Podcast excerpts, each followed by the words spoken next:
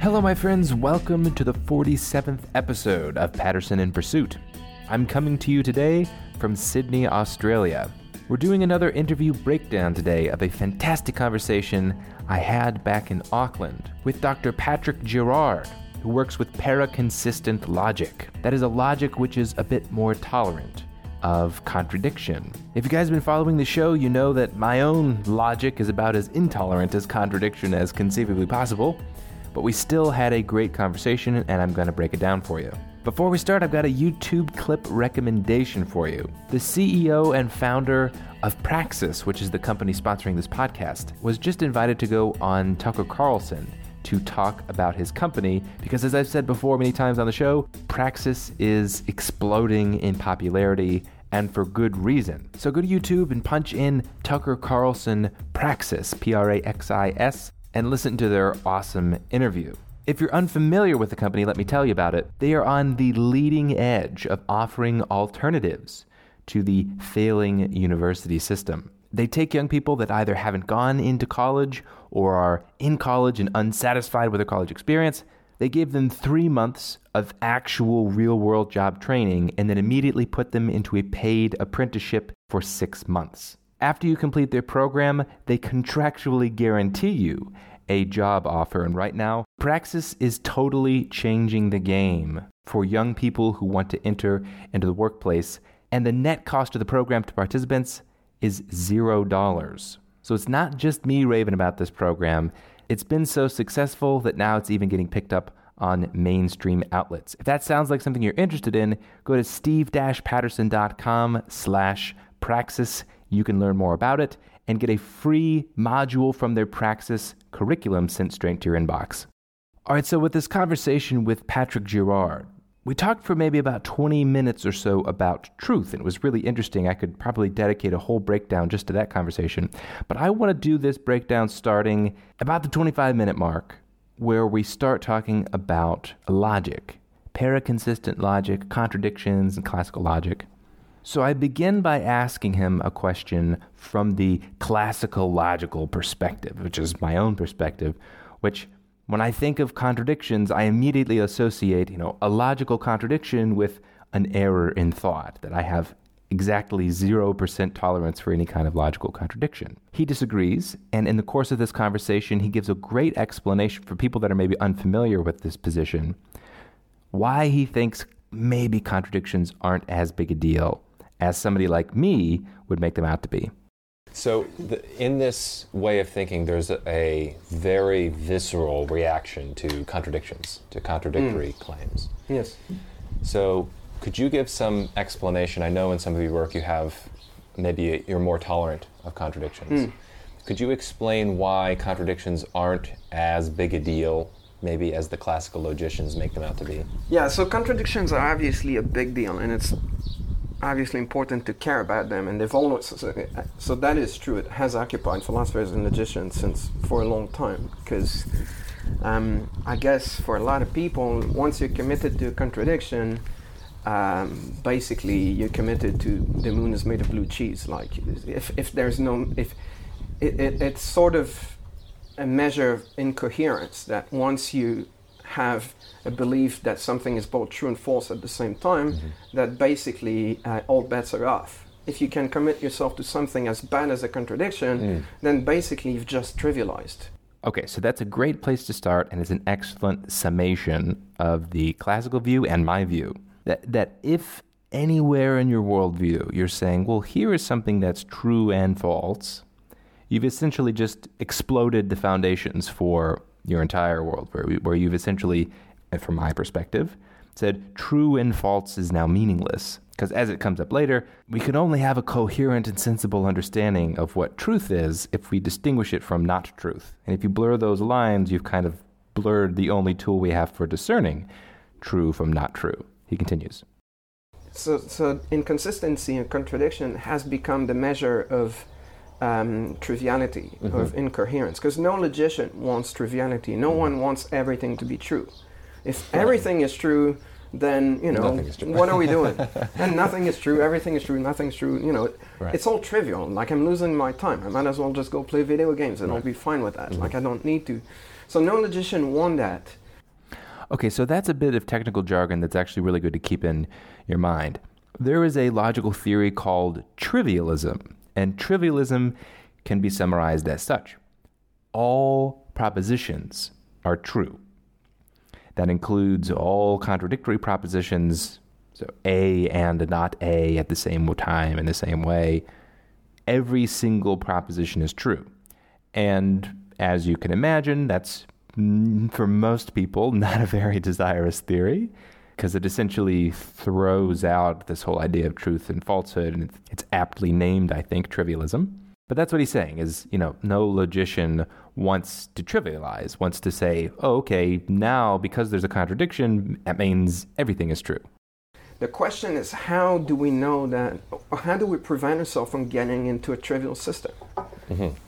And Exactly. a common reaction is that once is, is, is what is called the um, the law of explosion, that everything follows from a contradiction. It's this idea that once you committed yourself to contradiction, then all bets are off. Right. We don't know anymore. So I guess that's the intuition that has been driven a lot of research in the 20th century and overall in history as well in mathematics, just making sure that we don't uh, end up in contradiction. Whether or not it is, so that, I guess that rule of explosion has become the measure of triviality. Okay, one more bit of jargon that's very good to understand if you want to grasp this, um, his, kind of the history of logical reasoning. It's this the principle or the law of explosion, which says that everything follows from a contradiction or from a falsehood. So if I say, if squares are circular, then I am 35 feet tall. Or if squares are circular, then the moon is made of cheese. If squares are circular, if something is false as true, then anything goes. And that's the traditional way of putting it, and I agree with this. The way that I would put it is if it's the case that in, there is any case of something that is true that is actually not true, then true doesn't make any sense. Neither does not true. We can't know anything about anything, and any attempt at internal coherence of a thought is impossible. Because without logical consistency, we're only one step away, I would say, from madness. If you want to know more in detail of my own case for why there are certainly, I would say, no logical contradictions, that is exactly the subject of my first book on philosophy, Square One The Foundations of Knowledge, which you can pick up on Amazon. But there is sort of the dream. Think of it as a dream that you're i- i- that we're gonna. i- Truth is that kind of thing that's gonna carve the universe between, you know, there's the true things and the false things. Mm-hmm. And I'm just gonna like throw a lasso in the universe and I'm gonna pull it, and when I'm gonna pull back is only, all and only the true things. Okay. Right. So that's you can think of it as Tarski's dream if you want. That would be a truth predicate. So Okay. something will be in my in my col- in, in the collection I've just had or in my bag only if it's true and all the true things will be in there. Okay, now this. Now, it may seem esoteric and it may not seem very important, but what he just said and what he's about to say is absolutely central if you want to understand the history of modern mathematical and modern logical thinking. I've been on the pursuit of what I call irrationalism this idea that there are logical contradictions, you can't actually know anything about anything, the world is gray and blurry. I have pursued what the fundamental beliefs are which lead people to these conclusions.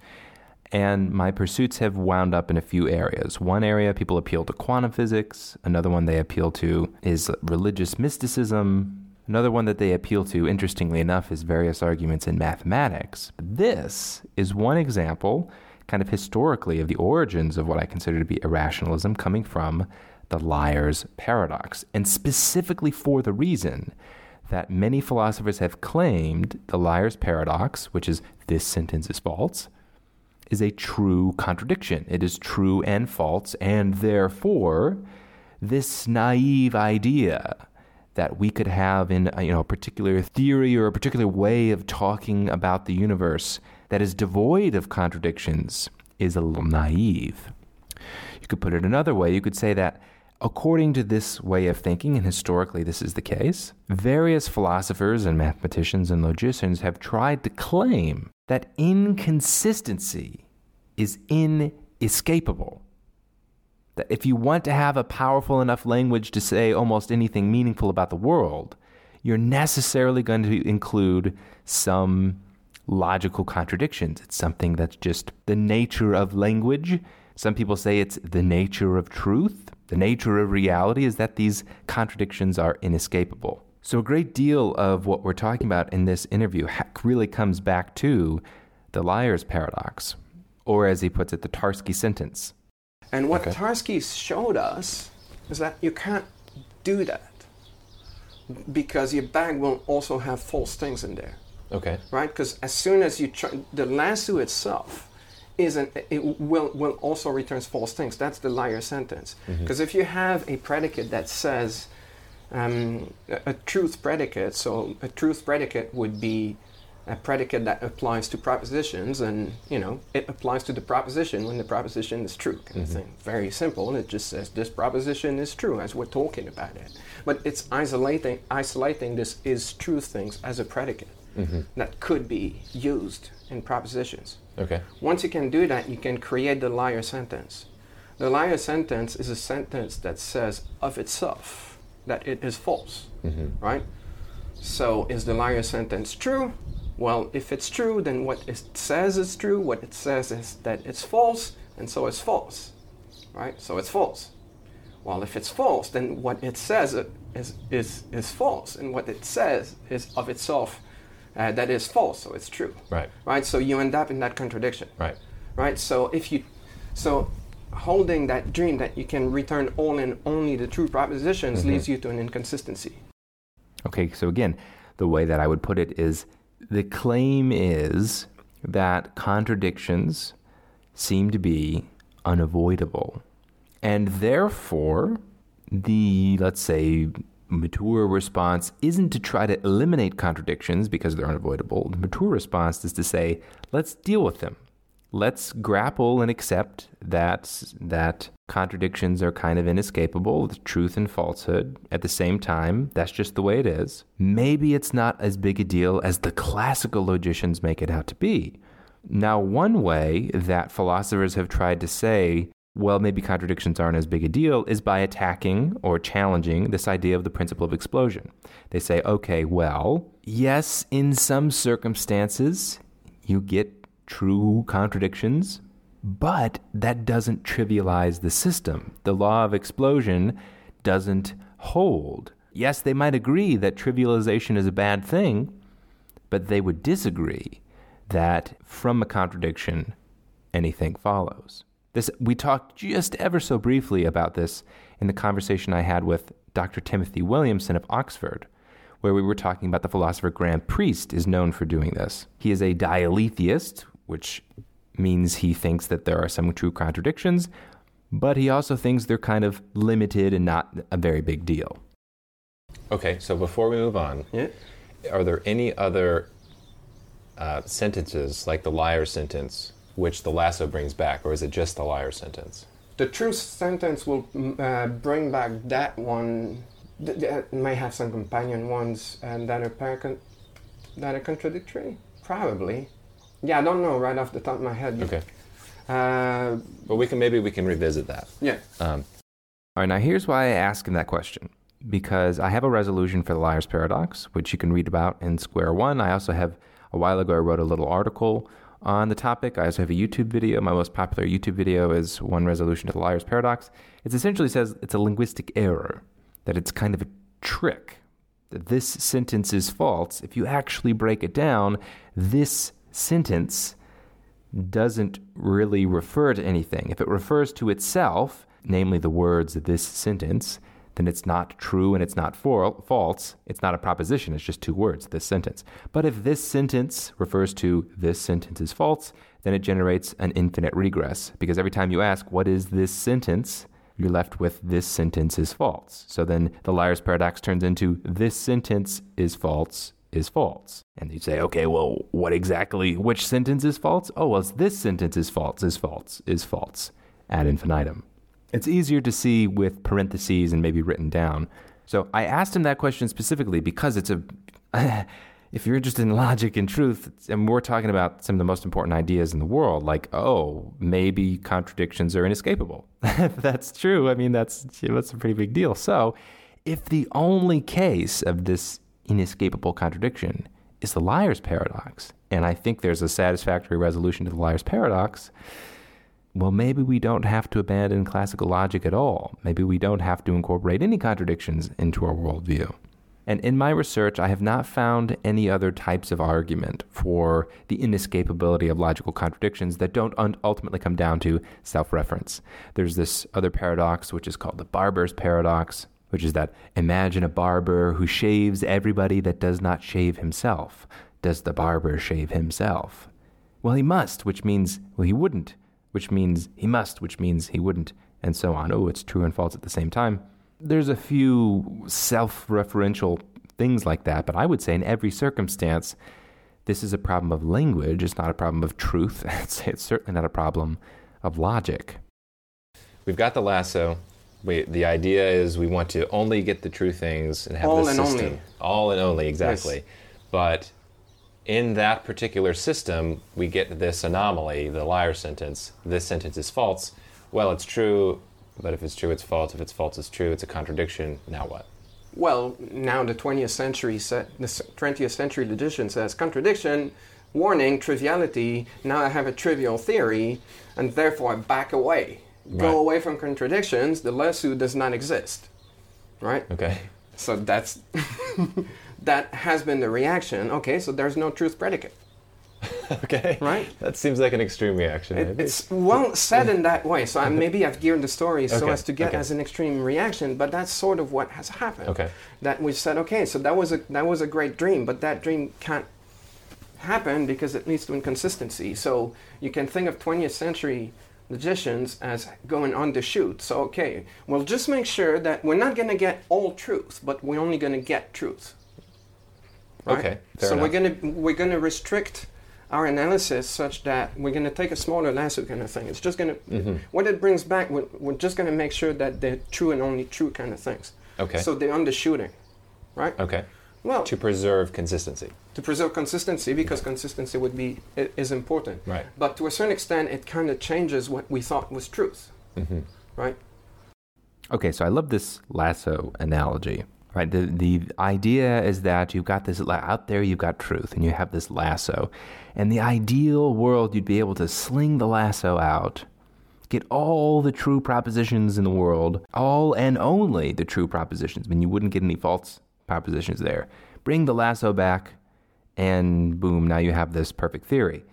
Well, what he's saying is, well, what the liar's paradox is doing is it's saying you can't have this system which includes all truths. If your if your lasso's that big, then it's also going to include these contradictions. So if you want to get all the truths, then you have to accept a little bit of inconsistency in your system. Now, what he says is so the response of 20th century logicians is to undershoot, maybe shrink the size of the lasso. So we don't get any inconsistent conclusions or any consistent truths. We throw the lasso out, and what we return is only truth, but there's we don't get all of it. There's truth out there that we're not going to be able to capture because our system isn't powerful enough or our lasso isn't big enough. It's a beautiful analogy. An alternative reaction is you say, okay, I'm going to do the opposite. I don't want to miss out any truth, but I'm going to accept that some of them will also be false. So you overshoot. Okay. right? So that would be a, so that's where you say, okay, the exp- the so you're going to say the law explo- uh, explosion is no longer valid. Okay. That uh, inconsistencies is no longer a measure of triviality, right? So you're going to say, okay, I, I want to keep my lasso, but my lasso has this this funny feature that for some sentences it returns some that are both true and false. So I need to make sure that I don't trivialize because of that. And how do I how do I keep all truth Right. and not trivialize. And So all is- truths and then some. and, and then some. Some some of them will be false. And and so Okay. that's a way of thinking about dialetheic logic. So Yeah. that's a logic that accepts that there are contradictions. And so you have always a but kind of clause. You know, all tautologies are truths. Some are also false. you know, the, the truth predicates only return true formulas. Some are also false. There's always a but clause kind of thing. Beautiful. I, you won't hear it more clearly articulated anywhere. I think that dialetheist position, that the goal is to have this lasso that can pull back all the truths, but some of the truths are false. Now, This came up a little bit when I had a, a, conversation with Dr. Stephen Hicks, who I will have back on the show, who said, Well, the interesting thing about contradictions is how philosophers react to the contradictions. And we didn't get to dive into that, though we certainly will. My reaction is to say, okay, well, if you're if some of the truths that you're pulling back are false, you've made a catastrophic error that has you know you've put dynamite under the fundamentals of the entire idea of pulling back truth if you're saying oh and some truth is false but he's saying mm, it's not that big a deal yeah we want to get all the truth and if that means some of the truth is false that's just something we have to deal with a crude way of putting this that i have heard some people say that, that dr girard didn't say but I've heard from from irrationalists to say, "Well, I am large. I contain multitudes." That's if you catch them in a contradiction, that's what they say. Well, I'm large. I contain multitudes. I contradict myself, but that's okay. Contradictions maybe aren't that big a deal. But doesn't doesn't that kind of deflate the notion of truth though when we say we're going to say some things are true or we're going to say in this lasso got all truths but some of them are false and true. Yes. Right? Doesn't that kind of def- doesn't that defeat the the idea of what we mean by true is that they're not false? Well, we got all the truth we wanted all the truth. Yeah, but it. Okay. So, but it's okay. It, it, what what what what is it, it, doesn't make the game easy. It makes the game a lot harder. You're saying it makes the game a lot harder because we don't want to trivialize either, right? It's not like all of a sudden we're saying, "Oh, contradictions are fun." I right. can't. We can't right. be saying that all contradictions are true. Okay. Right. If all contradictions are true, then everything is true, right? But uh, right. Um, if all contradictions are true, then everything is true. What I would say, you could say that, but I would kind of go one step below that. I would say then truth is meaningless because what's there seems to be this polarity between sure, sure, what sure. we mean okay, by sure, true I, and false. Sure, sure. Okay. I, th- I, think I can go with, with you on that okay. one. Right. So I don't want my lawsuit to return everything because like truth has just gone out. Right. Like it's now it would be genuinely meaningless. Meaningless. So yeah. that would be unusable because we'd have some kind of triviality. You know, would be trivial. So forget about truth. Right. No. So, but I don't. Yes. So we agree with that, and most people that are in these kind of projects to like overshoot mm-hmm. will then try to find me- different kind of measures just to make sure that we don't trivialize. So we need some kind of new measures that will tell us which contradictions are acceptable and which aren't. Okay. But we can't only rely on contradictions anymore because inconsistency is no longer the measure. So what I was trying to get at there is my claim isn't oh isn't simply oh well if you contradict yourself you know there's the law of explosion and therefore you can't contradict yourself my point is that if you allow any true contradictions you have deflated the notion of truth with or without the principle of explosion if there's any circumstance whatsoever where something is true is false that means truth is not something that's universal, it's not absolute, it's not even a clear, coherent concept. And I don't quite understand the, the project of saying, oh, well, we're not going to trivialize because what's the big deal about trivialization? If it's the case that you allow contradictions into your theory, I don't see what the hesitation is about trivialization because if some things are true or false, why wouldn't everything be true false? and, and, of course, I again would put it this way there is no coherent way to make sense of the claim that proposition X is both true and not true at the same time. You can say something like that, but I don't think you can coherently make sense of it. Okay, so that's that. I got several really important questions, but yeah. let's go on that uh, just on that thread. By what what are those other measures? So if we say contradiction is no longer the standard, what are the other ones? Okay, well, for logicians, there's been uh, attempts at pro- non-triviality proofs. Is something that also, of course, has occupied um, uh, 20th century logicians, uh, from Hilbert uh, to Gödel, for instance, like they wanted to make sure that they could prove that they had some kind of consistency, mm-hmm. right? Gödel showed us, well, forget about it, right? We can only get relative consistency proof, as in, if you have a stronger theory that is consistent, then you can show that your smaller theory is also consistent, but then you're at the top, right?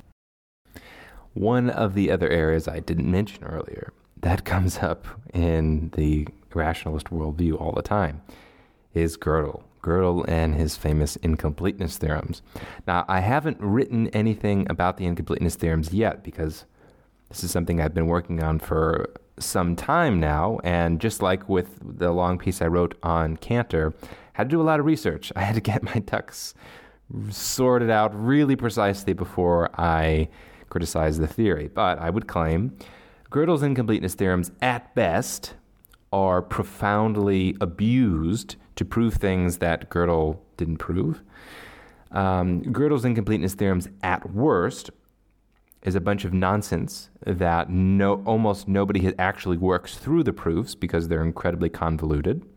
And my analysis is definitely somewhere near the latter than the former. I think it's another case, just like Cantor's supposed proof of the different sizes of infinities. I think there are some fundamental conceptual errors that happen with Gödel's incompleteness theorems that people then compound and abuse to prove all kinds of ridiculous things that they actually can't prove. Now, unlike my claim about the non existence of the infinity of infinities, if you're familiar with Cantor's diagonal arguments, I haven't written a piece to back that up yet. So feel free to f- flame me in the comment section. Oh my gosh, I think Gödel's incompleteness theorems are actually probably misguided, and I don't have anything to back it up yet.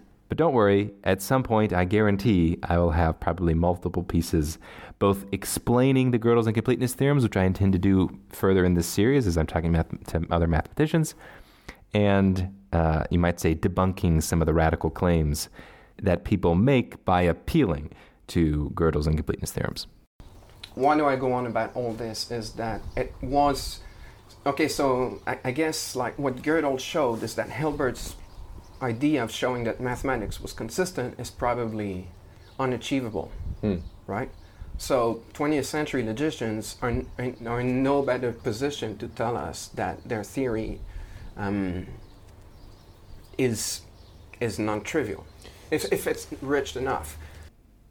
Okay, again, if you haven't heard these ideas before, I don't think it will immediately strike you just how serious and grave and profound these claims are.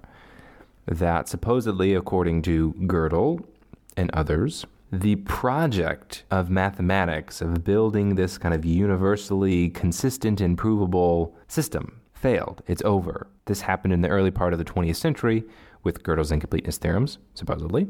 But if the theory of mathematics is powerful enough, meaning you have um, enough explanatory power in your your system of language, for example, if you express terms like all mathematically, then you inescapably run into either inconsistencies or unprovable propositions. This is one of the areas in mathematics you guys know I criticize quite a lot, where there is a, a feverish level of dogmatism, not unlike um, Cantor's supposed diagonal proof, that if you so much as suggest that maybe it's not set in stone, that Gödel proved that this project of founding mathematics with a consistent and universal and provable language, then you're immediately seen as a heretic who has not, of course, grasped the highest levels of abstraction that you'll find in mathematics.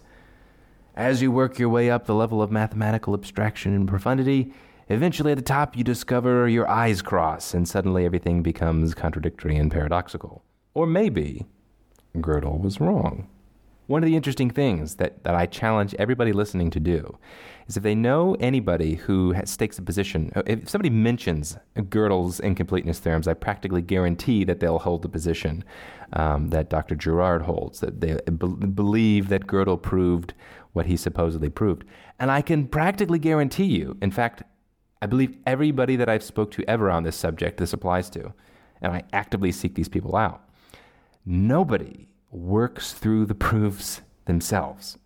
It's all secondhand. It's I wrote a I, I read a book on the proofs, or I read a secondary thing. They actually don't dive into the actual Gödel incompleteness theorems themselves. It's all this secondhand stuff. I think that's a problem, especially because if you look at the proofs, you might not quite find it as compelling as you think it should be, given the importance of what is being claimed. But anyway, this is not a breakdown about Gödel's incompleteness theorems yet. We continue. So let me ask you, um, before we go back to contradiction, about mathematics. You said 20th century, the project of putting 20th century mathematics as being this perfectly consistent thing. You think that's that project is is toast? People are still trying to do that. Um, it's not entirely toast, but what counts as a proof of consistency had to be revisited. And uh, from what I, I mean, again, you need to go talk to some proof theorists, and that probably, you know, travel to somewhere in America or Germany, or somewhere, where you'll find proof theorists talking about it. It's just that what uh, we take to be a, a consistency proof has to be adapted in ways that will not fall for Gödel's, incom- uh, Gödel's Okay. thing. So, so the, the mathematics that they use to prove consistency itself becomes exceedingly complex. All right, so now I ask him a question that I should have asked earlier about this notion of the inescapability of contradiction with the relative power of the logical theory that you're dealing with. Would you say that this is a fair analogy or, or a, fail, a, a fair analysis of the two areas in, in logic and in mathematics? That in the system of logic, in the classical logic,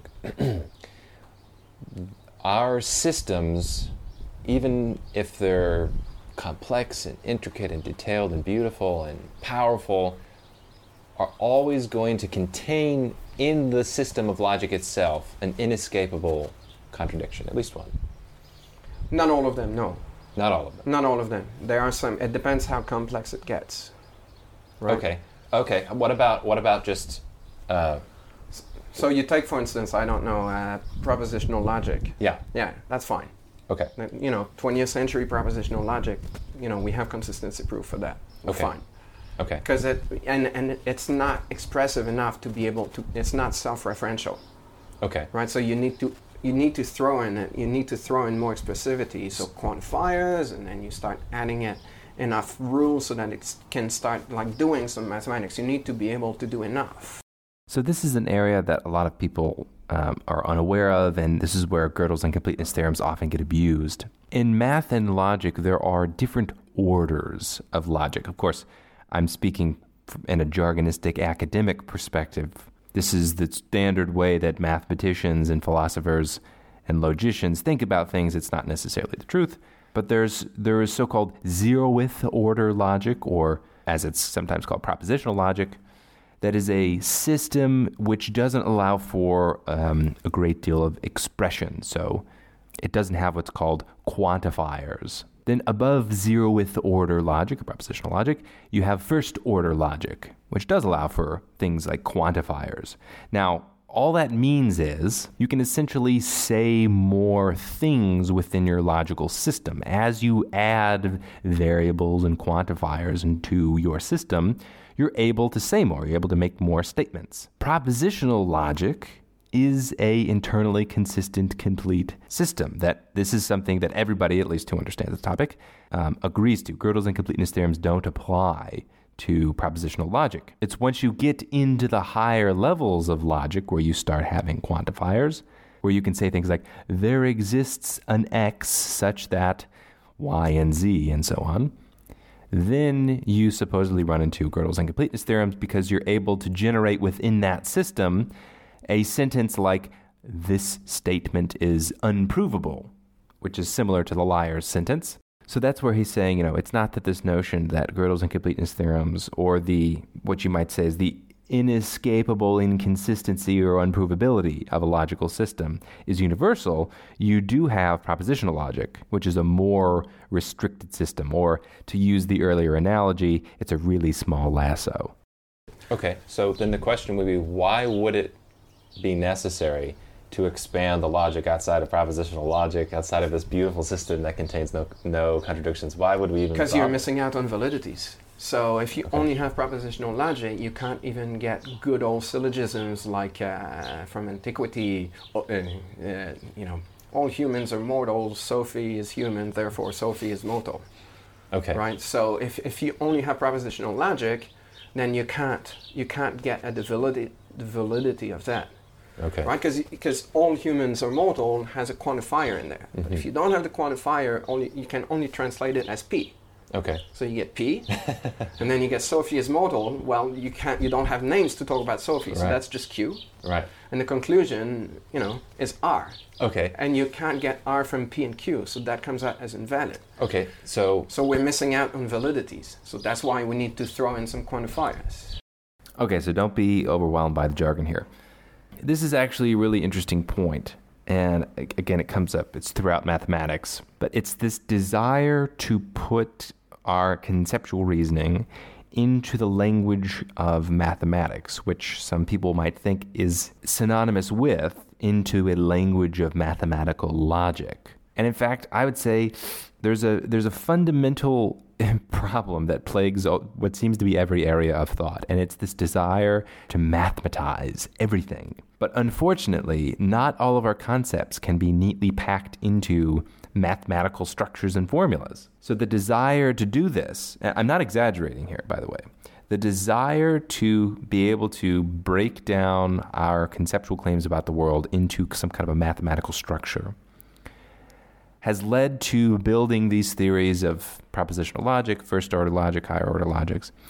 And in those systems, people conclude that inconsistency is inescapable and contradictions are inescapable.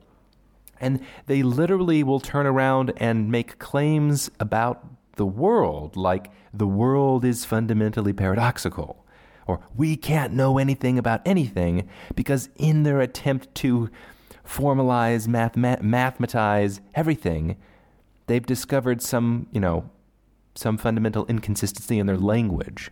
This is again something I talk about in Square One, the Foundations of Knowledge, that all of these claims about inconsistency are about language. They're not about the world, they're not about truth, they're not about logic, they're about language. You sort of see a similar phenomenon when people are talking about quantum physics and they're trying to justify their irrational worldview by saying, no, no, there are true contradictions because superposition in quantum physics, which of course usually reveals they don't know what they're talking about in quantum physics. But again, if it's the case like in quantum physics that it appears that reality is blurry, you're presented with a question Do you have a clear perception of a blurry reality? Or do you have a blurry perception of a clear reality? Is reality the way that it is and you have got some smudge on your glasses, or are the glasses you're wearing perfectly clean, but you're looking at a smudged reality? If you understand the analogy, that's kind of what's going what really does go on quite a lot in this world of mathematics and mathematical logic is people think, you know, mathematics is the language of the universe and then they find some kind of inconsistency or trouble with their mathematical language and conclude, therefore the world is contradictory. And the only way that they can get away with this is because of the allure of math, that it seems really intelligent. It seems kind of mystical, the mathematical language. Imagine I were to say, guys, I have this concept of being a square, and I have this concept of being a circle. And you know what? I'm going to put them together. There is such a thing as a square circle. Look, look at the sentence. There it is. There is such a thing as a square circle. Wow, it must be that reality is contradictory because I put those words together. People would say, Steve, what are you smoking? That's that's totally ridiculous. And yet it happens all the time with mathematics. People will make, I think, linguistic errors in math and draw profound epistemological claims from their linguistic confusions. If you don't believe me, and if you're unaware of this area of thought, don't take my word for it.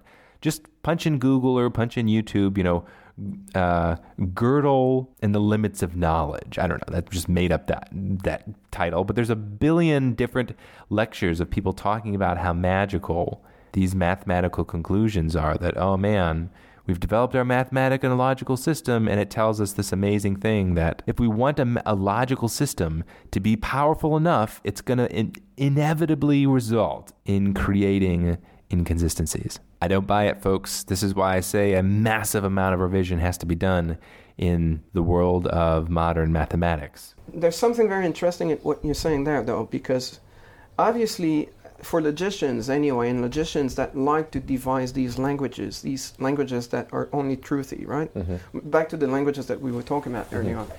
There's a cho- there's a choice as to the control you can have in terms of like controlling inconsistency and triviality, and how much uh, expressivity it will give you into sort of trying to understand valid inferences and Mhm. truthy kind of things that you're kind of after, right? hmm So if you s- so as we said, like when we when we say at propositional propositional logic, we're cool. The problem is that we're missing out on valid arguments that we'd like to have, right? So we start putting th- there's a trade-off, right? hmm So um, so we add the quantifiers, and then we're still cool. So long as we only have the quantifiers, now we got this argument that we wanted.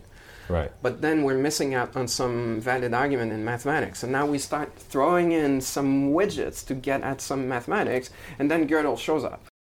So I think this is another kind of central idea in this this balance between you know the expressivity of the logical system and the internal c- consistency of it. There's this idea that that he brought up that oh well in natural language we can make sense sort of of the liar's paradox. We can say this sentence is false and oh well we know what that means. Therefore our logical systems have to account for that. And that is most definitely not my claim. My claim is that actually the liar's sentence, this sentence is false, is a trick of language. It's an illusion. When you actually examine it really, really precisely, it falls apart. And you what the way that people think they make sense of it isn't actually correct. They don't make sense of something that they think they're making sense of. So yeah, if you have if you try to codify a linguistic error, then you're going to have errors in that codified system. If in your mathematical system you can you think that you can say this sentence is false references this sentence is false without a problem, well, that's a fundamental bug in the system. And again, we have these two options. Is it that the bug is in the system and that's just the way it is because all logical systems, if they're powerful enough, are going to run into this error? Or is it the case that, yeah, it's a bug in the system because we've made a mistake, you know, because we programmed it wrong? But doesn't it seem like that would be a statement about some kind of flaw about expressivity? That it's like the more you, if you want to say more and more and more, eventually you say you can say so much that it includes contradictions. Is, uh, uh, uh, is that a flaw or is that just what it's all about? Like, You know, if, if anything, English, the kind of language, language that you and I are using at the moment, has has all these things that we can express the, the, the liar sentence and we can express all these kind of things, right? Once we start developing language and using them for reasoning and for trying to get at truth and validity and mm-hmm. things like that, well, the tools that we're using can hurt us too, right? Okay. All right. So, So, so, so, so it's, it's, it's, it's always trying to find the right balance between how you're going to express, how you're getting at truth, and the tools that you're using, and how much control you have on the tools that you're using. Okay, so then we have a, a bit of a discussion about the specifics of the liar's paradox. I'll tell you a little bit more detail about this later. when th- this sentence is false, when we say hey, this is a true contradiction and it's true and false at the same time, this is something. Would you say that that's a, a violation of the law of identity, the old Aristotelian A is A, and maybe the law of non-contradiction, right? Obviously, I don't think so. you don't think so. I don't think so. So, would you think that the law of non-contradiction can be violated and pres you could still preserve the law of identity? Yes. Okay, can you explain that? Because, so for, for intuitively, when we say something like, when we, we use the term not A versus A, it seems like the whole meaning of what not is is a negation of A. It's like Yes. that's the whole reason we come up with the concept. Is like not means a big X over it, like Yes. absolutely not, which seems in, in, incompatible with A, the whole point of A, right? Okay, so this again is the center part of Square One, the foundations of knowledge. It's what practically the whole book about is explaining this that it must be in order to have the law of identity that things are what they are. It must be the case that you have the law of non-contradiction that things cannot be the way that they are not. Because if things can be the way that they are not, then things being things, being what they are, is not some kind of universal law. If you can be what you aren't, then I'd say there's no being in the first place. I think I think the intuition you're getting at is that what is true and what is false are mutually exclusive. Yeah. Right. Sure. Right. And the liar just like goes has a, has a foot in both. So there you go. I mean, sometimes it kills me. I, I got I get flack from people sometimes, and they say, "Oh, Steve, nobody actually argues for logical contradictions. Nobody actually argues that true and false aren't mutually exclusive." No, you just heard it. In fact, I think there's a great number of these people that think true what is true and what is false is not mutually exclusive because the liar's paradox, or sometimes because quantum physics. This is a huge deal, folks. If you care about the world of ideas and you wonder why it appears that the modern world is steeped in a bit of irrationalism, I'm suggesting this is one reason why. It is the liar's paradox and the abuse of the liar's paradox, where people are thinking that what sometimes what is true is false, and eh, that's okay.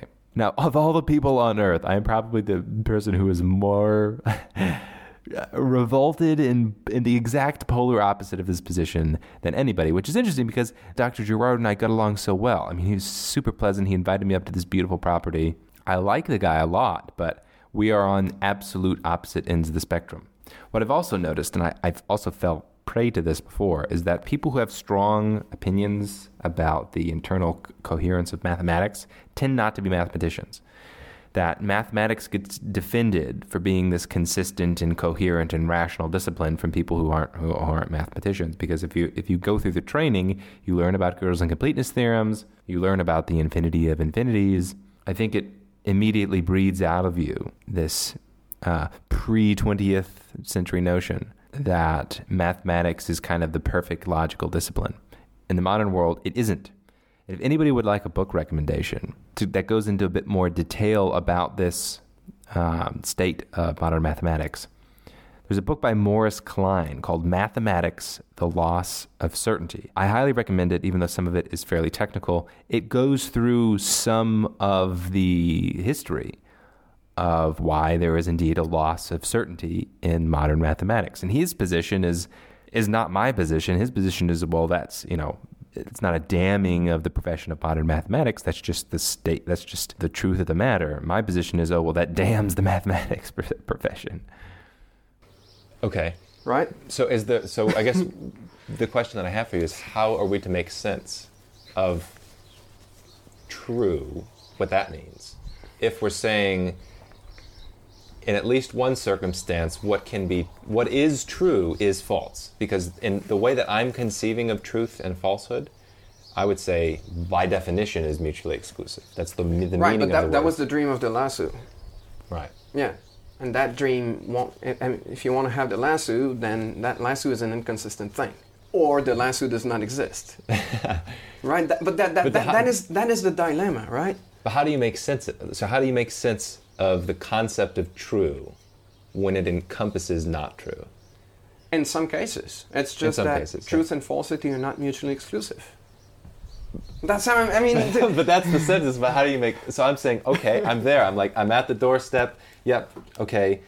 What does that mean? How can I make sense of that? I, I understand the perspective. We have to accept it. But I say, okay, let's accept it. Let's act at least like we accept it. But how do I make sense of it now? Or can it be made sense of? I don't want to answer the question directly. So, do you know? You know about David Lewis and his um, idea of modal realism?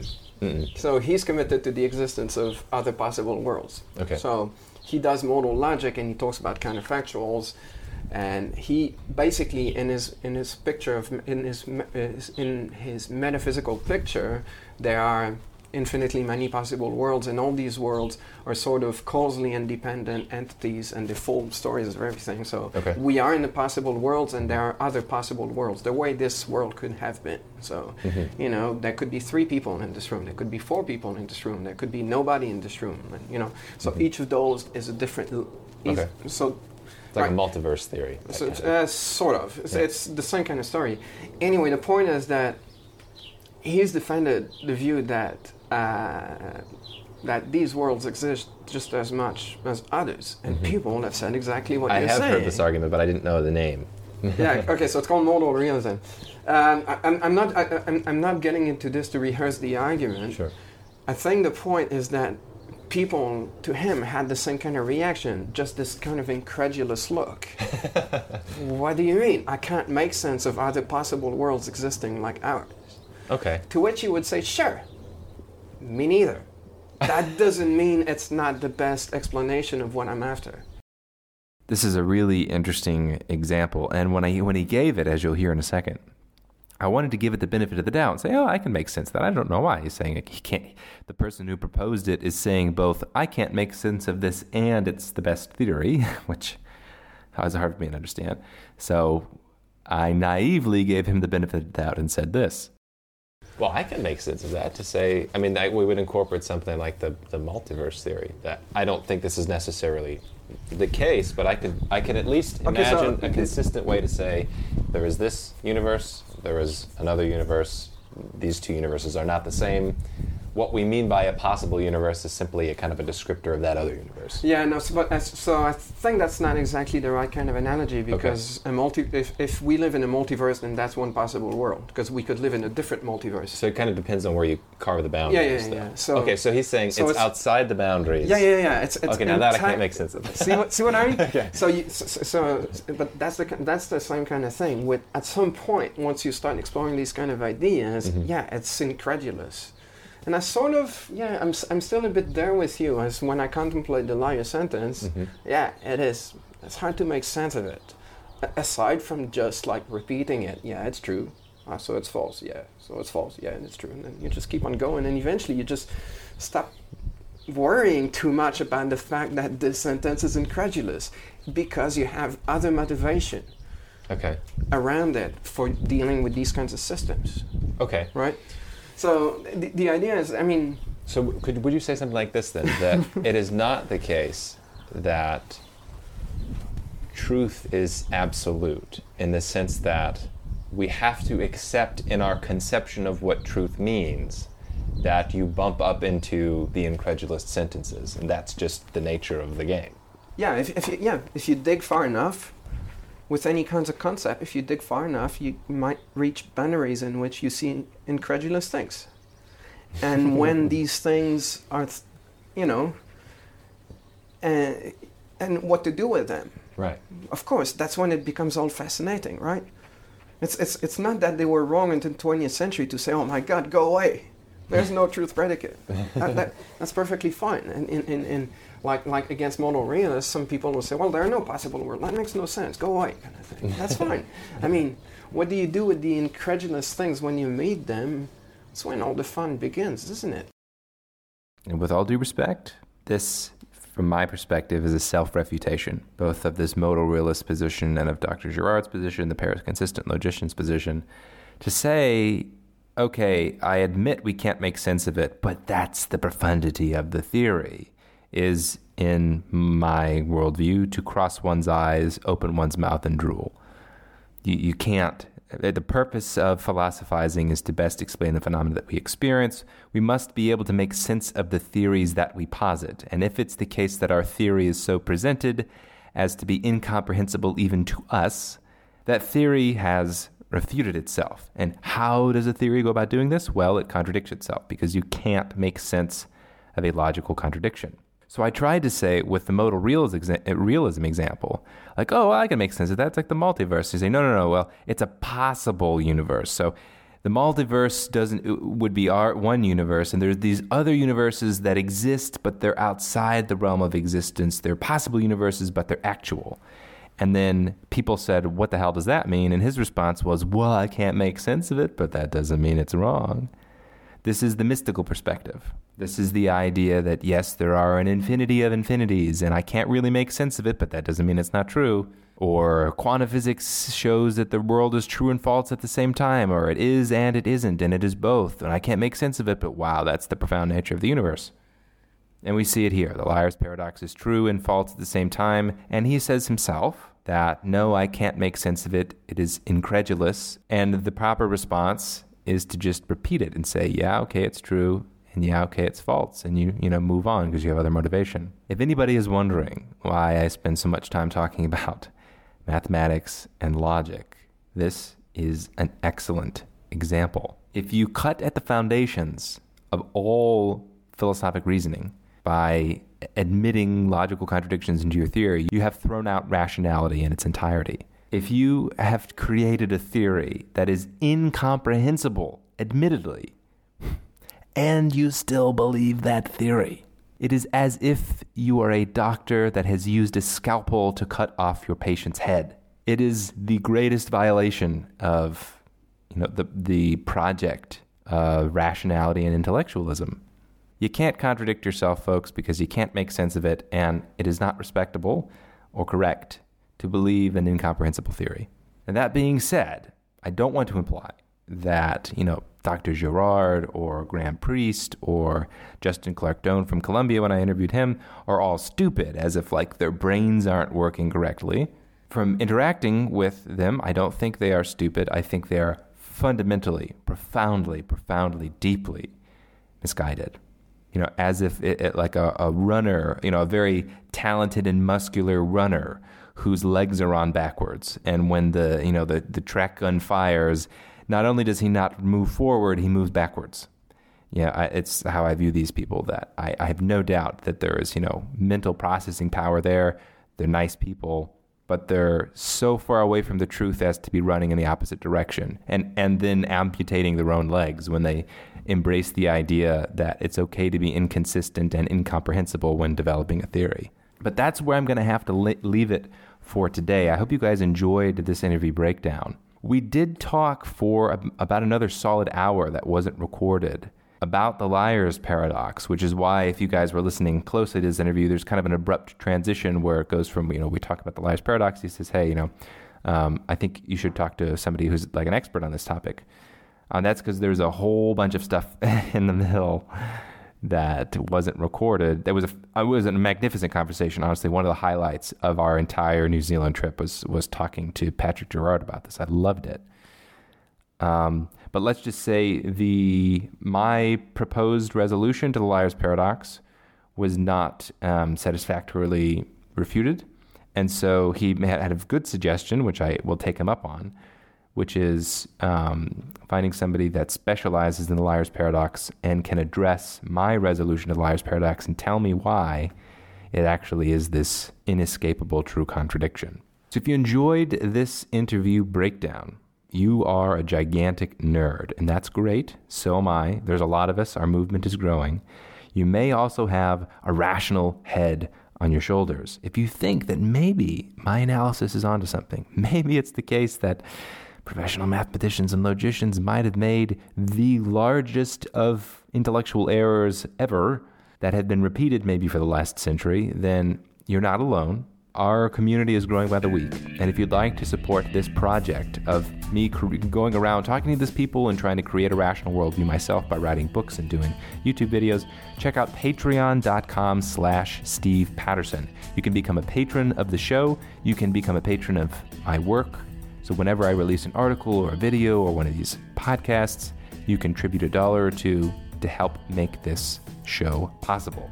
If it's the case that my suspicions are correct about the causes of irrationalism in the past century, we have a gigantic amount of work in front of us. I'm excited to do it. I know many of you are too.